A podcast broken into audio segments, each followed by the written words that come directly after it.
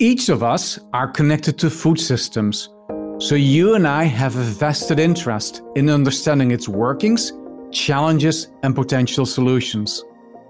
In my role at Google, one of my responsibilities is to ask, what are the impacts of our food choices?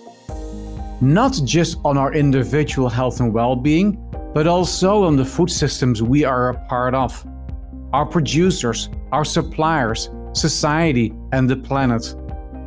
I believe we all have a responsibility to ask big questions like this one. The answers can open a world of possibility.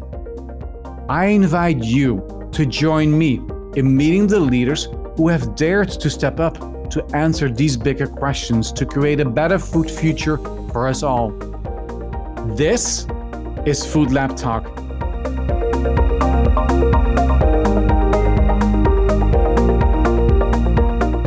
Thanks for joining me for another Food Lab Talk. I am Michael Bakker. Food waste can occur at many different points within the food system. This season, we talked about diverting food that would otherwise be wasted in restaurants, on farms, and in our own homes. But what if you could stop food waste before it actually happens? What if you could keep food from spoiling so that it never becomes waste at all? The team at SAVRpak believes that they have the technology to do just that. Their solution helps food taste fresher and last up to 3 times longer. People throw away, it's almost $2,000 per family in the U.S. of food. But educating the consumer is the most difficult. So selling B2B, going to an executive and saying, your farm can be more profitable if you're not throwing away as much. That's an easier conversation. And we're having that produce growth or adoption now. But long term, 5 years, there is a huge opportunity for families and the consumer solution. A former rocket scientist and lifelong inventor, Bill Birgen is the founder and chief technology officer at SAVRpak. Fed up with soggy lunches, Bill developed a pocket-sized thermodynamic solution that created the perfect atmosphere inside his lunchbox, keeping his salads and sandwiches fresh and crisp. This technology evolved into SAVRpak's drop-in solution, which eradicates condensation, the number one cause of premature molding, wilting, and spoilage of packaged produce like berries and leafy greens.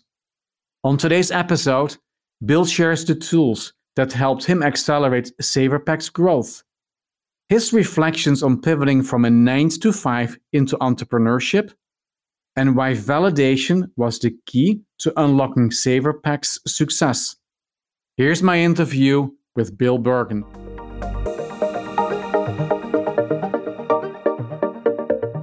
Michael, great to be here. I appreciate the invitation. So, I am a bona fide rocket scientist. In my previous life, I have over 30 years working on rockets, missiles, and defense systems and technologies. Recently, I drafted the original coding for the B-21 stealth bomber. I also worked on the largest airplane in the world. This is Paul Allen's Strato launch. I was the chief mechanical systems engineer architect for that program. So that's the largest plane in the world by both wingspan and by gross weight. And it launches rockets into space from flight. So it's crazy. And worked on a number of rockets for Aerojet and Orbital and Pratt & Whitney and other platforms as well. So with that background, how did you get into the food waste mess? What happened? So I was solving a problem for myself. It was like 15 years ago. I was working 5 stories underground at a DARPA office outside the Beltway. And I had to brown bag it because, that's much effort to get to your secret office. And you couldn't really go out. So I saw condensation on my lunch one time and it was ruined. And I'm like, oh, God, I solved this problem for, PCBs on satellites and defense systems. I can solve it for my lunchbox. So, managing the environment, making sure things are dry and controlled. That is my job, so I literally do that for very expensive billion-dollar defense systems And I saw the problem and the solution immediately. There wasn't any kind of, oh, God, what's causing this? Because, again, 30 years of experience, thermodynamics, I saw the condensation had ruined my lunch. And so I know how to address that, leveraging the dew point temperature in a accessible, substrate, little paper towel device. I made one that same night. And then for the next day and the next 10, 12 years, I had a great lunch that didn't have any condensation. It was fresh and crisp. And so that's how I got sucked into this food waste dialogue. I was solving a problem for myself, not realizing the global implications. So from it was all about your lunch to seeing the broad opportunity. Tell us a little bit more about what steps did you take from that initial realization to where you are today? Yes. So I didn't have any realization for 12 years. I just like a, happy idiot eating my great fresh lunch every day. I didn't do a victory lap or anything like that. I just ate my lunch in silence. It wasn't until many years later, food delivery became a thing. Grubhub, Postmates, Uber Eats, that whole platform was new. And I had friends complaining to me. I literally had the same conversation with a number of friends. They said, Bill, food delivery is horrible. You're a smart guy. You got to fix this. And in my mind, I'm thinking, I've already fixed this. Why don't I just file a patent for this thing I've been using for many, many years and see what happens? The patent was approved. And I was like, well, gosh, I guess the next step, I got to do some validation. I don't know anything about food tech, the food space. I mean, I'm a defense guy. And so Pat was approved. Just a few months later, I presented this for the very first time in public to an audience of almost 2,000 people at the Smart Kitchen Summit in Seattle. I was shocked that they let me pitch. And so for like 3.5 minutes, I talked about condensation and the thermodynamic, nuances of that. And I won. So there I was. There were 10 finalists. I went up against AI, AR, IoT, VR, all the letters, real serious, traditional tech, I'll say. And the judges were unanimous. It's, I don't need a hologram menu. I need to eat better food. So that was the validation. And again, I was out of my elements. I got no problem talking to generals or the Pentagon or presenting to, executives at, Lockheed or Northrop. But talking to a group like that I knew my science. My science was absolutely correct. There's no question. And then tell me a little bit more about the size of the business as of today. How much have you grown from the MVP to where you are today? Yeah, so we have, we're in over 20 countries, hundreds and hundreds of restaurants are using us. We're in so many verticals now. We just launched our consumer solution. This is for consumers to buy and use for their home use. We just launched in Costco. You can buy that and keep your food fresher and never throw out, arugula, kale, spinach again. So you buy those big old vats of spinach because you think you're saving money. Well, that's only true if you eat it. So, Bill, long career as a scientist, you're working for really interesting companies. And then you decide, I'm going to be an entrepreneur. So what went through your mind and how do you feel about that choice today? Yeah. So I was kind of an amateur, reluctant entrepreneur. For some years, people brought me into their startup just as a, CTO, help them with some IP, never quitting my day job, just sort of like entrepreneur hobby. But this was truly my own. And so that's what was different from this journey versus other, startups that I was involved in.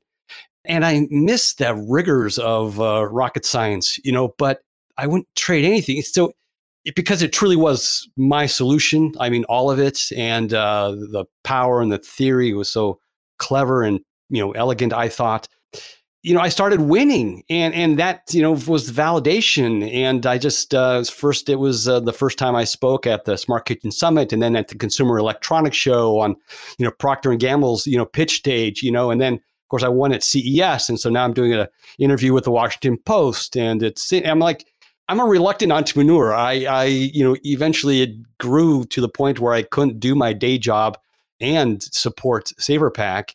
I mean, personally, it'll be more lucrative than my day job, but not as comfortable, a little more risky or a little drama. I don't know if that's but a lot of ups and downs in the entrepreneur life, as opposed to going to an office and going to your cubicle and eating your lunch. So, question for you, Bill. You come across as a really grounded scientist, and you have a solution that has tremendous impact. When you show up with that solution, basically we talk about a big problem and you would say, here's a solution. How do you feel that the audience responds to that? Because it feels to me at times is that we like to talk about an incredible challenging problem, and we can throw around stats, and then you say, well, here's a solution. Do you feel that you're being embraced and by the community from, you are one of our solutions guy? Or is it, yeah, that's cute, but let's continue to talk about the problem? So I think everybody listening appreciates there is no silver bullet, right? This is such a multifaceted problem. You have waste happening in many different places. But in the beginning, the reaction was, this is so simple. Why didn't somebody else do it? And this is where I'm like, well, the laws of thermodynamics are not secret laws of thermodynamics. I explain it to them. It's like, okay, we have the dew point temperature. We have latent heat of fusion. We're balancing the enthalpy of the latent heat of fusion against the latent heat of vaporization for a thermodynamically neutral solution. And we're leveraging the dew point for drier air. Drier air stifles a microbial load. And then their eyes roll back into their head and they're just like, okay, I guess you know what you're talking about on the science. But it's deceivingly simple in its embodiment. But the thermodynamics involved are both complex and nuanced.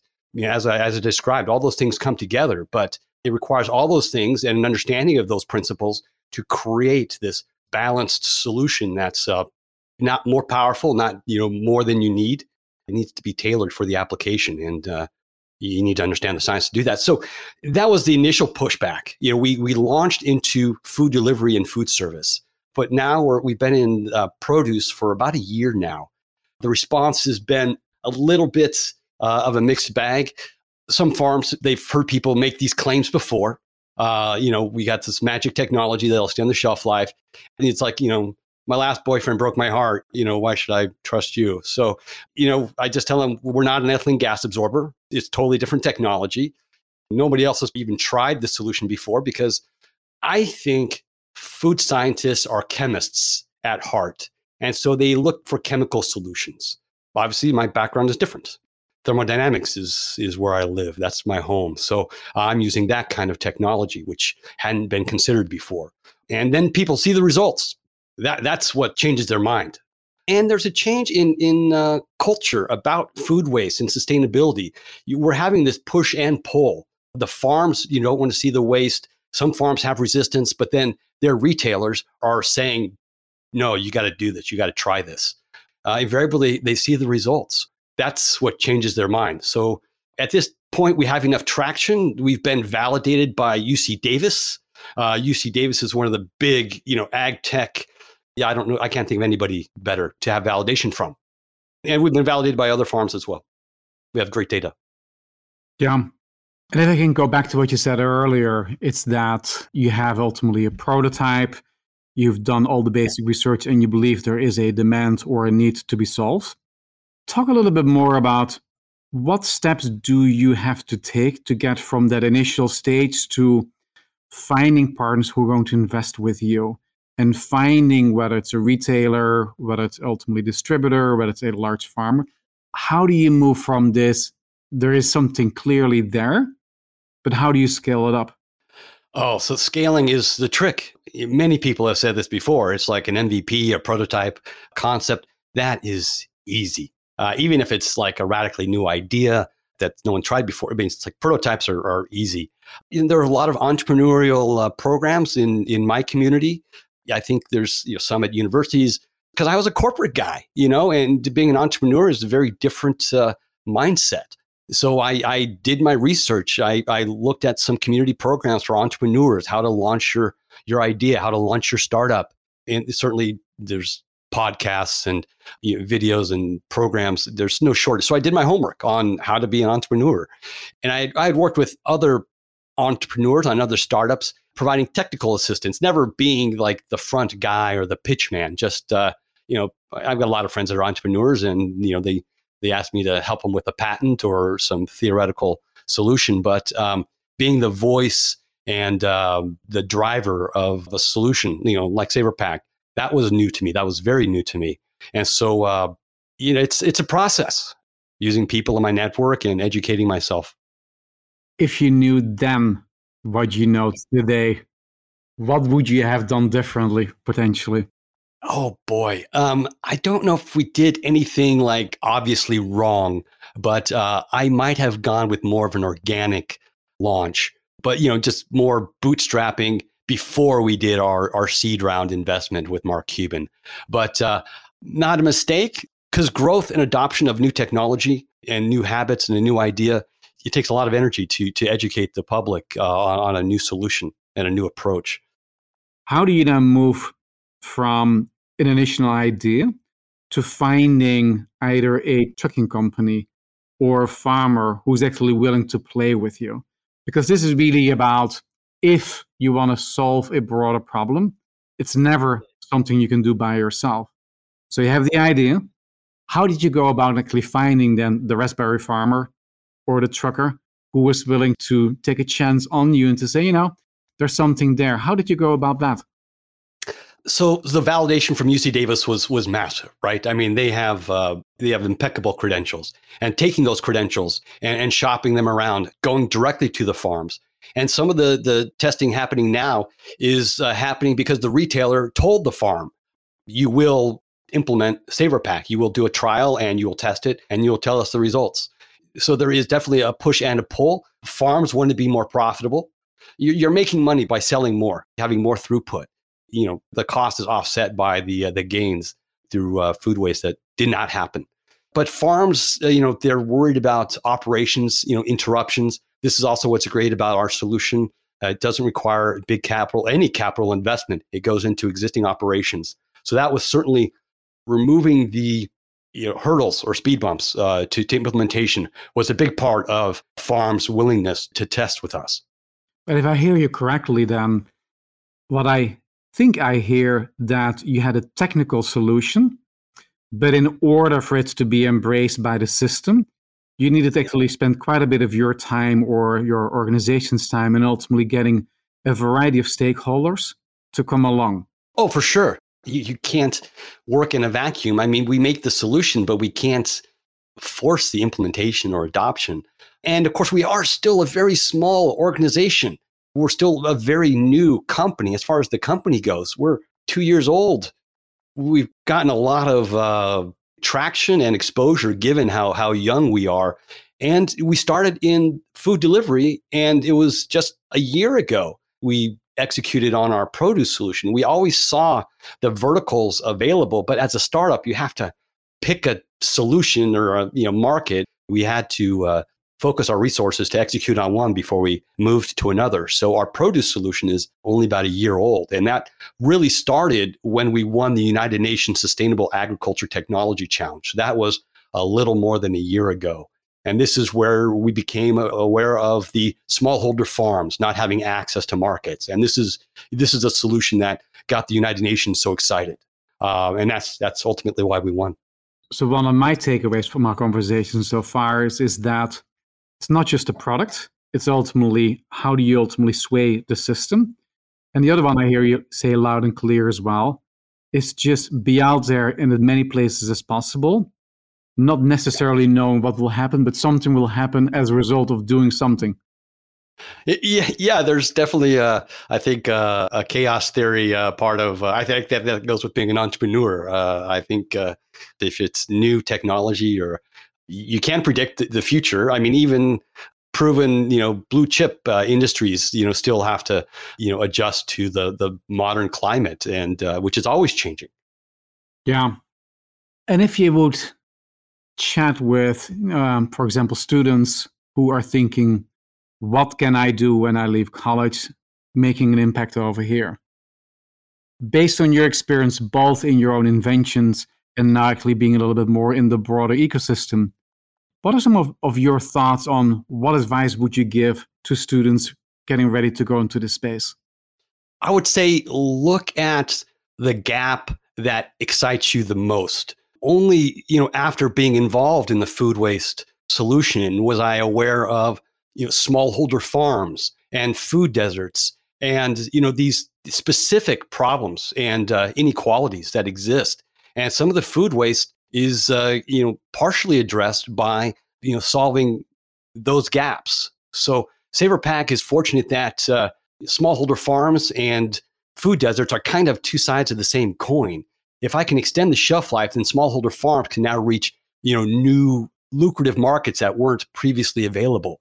We did a successful trial shipping blueberries from Colombia to China by sea freight. I mean, that was impossible before. We just completed a trial shipping raspberries from Mexico to Canada by semi-truck transportation. So, that was impossible before. Enabling smallholder farms, that's one gap.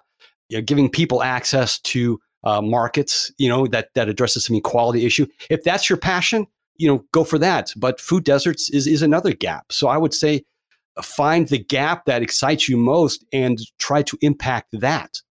Yeah. And then maybe going back to your team, you started the idea and then you started to find friends around you. So tell a little bit more about who joined your team and how the team ultimately evolved. Yeah, so I started with the CEO, which I worked with them before on this IoT company. I was, CTO of this Smart Armor, had big backing from some Qualcomm guys, and it was in-home security locking. And, as CTO, I had, some involvement in the product packaging, although that was almost anecdotal.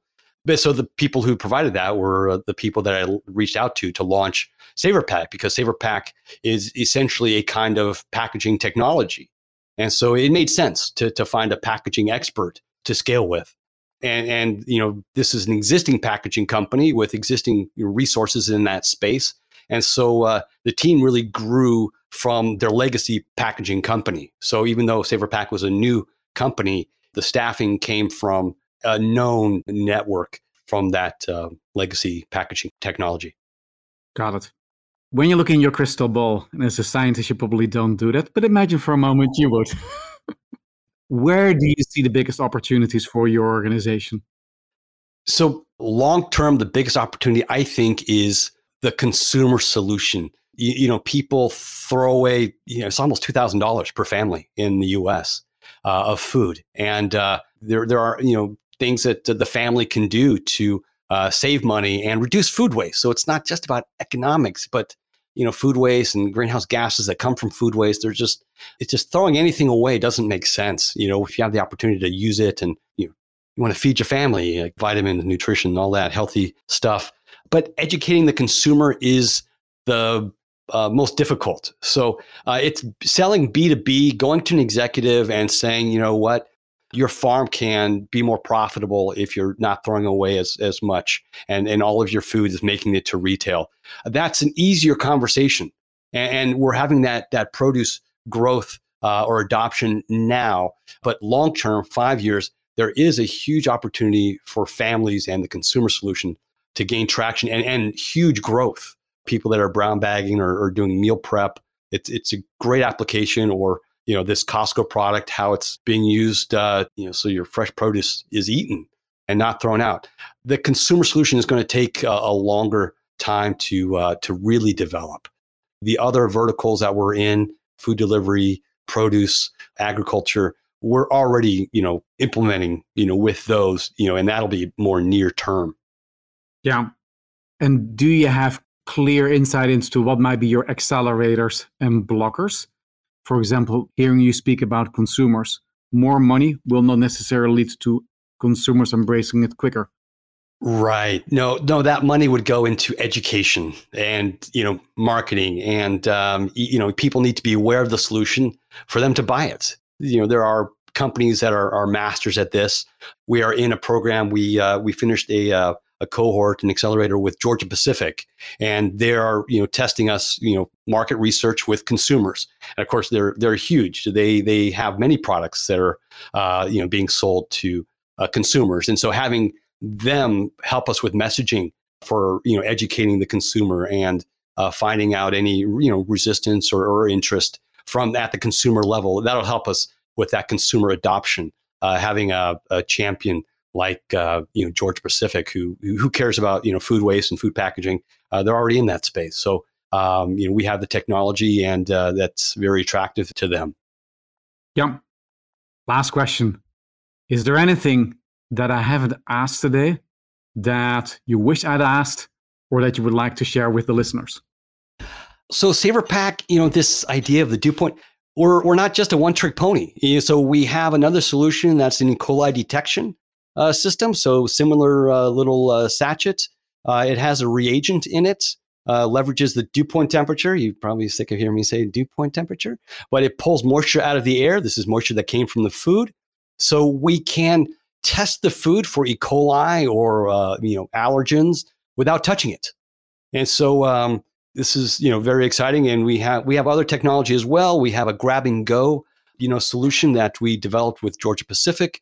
All of this stuff is patented. We have a great IP library. We need to execute on the markets we're in before we look at, you know, new verticals and new markets. But we have a lot of IP that we can't wait to develop, and then that'll come from funding and awareness and growth.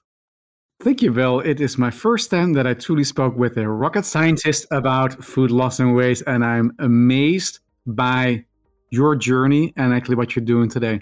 Thank you, Michael. It's a pleasure. For more information about SAVRpak, including where you can get your hands on their drop-in solution, be sure to check out the show notes. Thank you for joining us for this episode. If you liked what you heard, like and subscribe to our podcast at foodlabtalk.com or wherever you listen to your podcast. And as we close, I invite you to pursue your own bold vision and inspiring actions towards a better food system for us all. See you next time.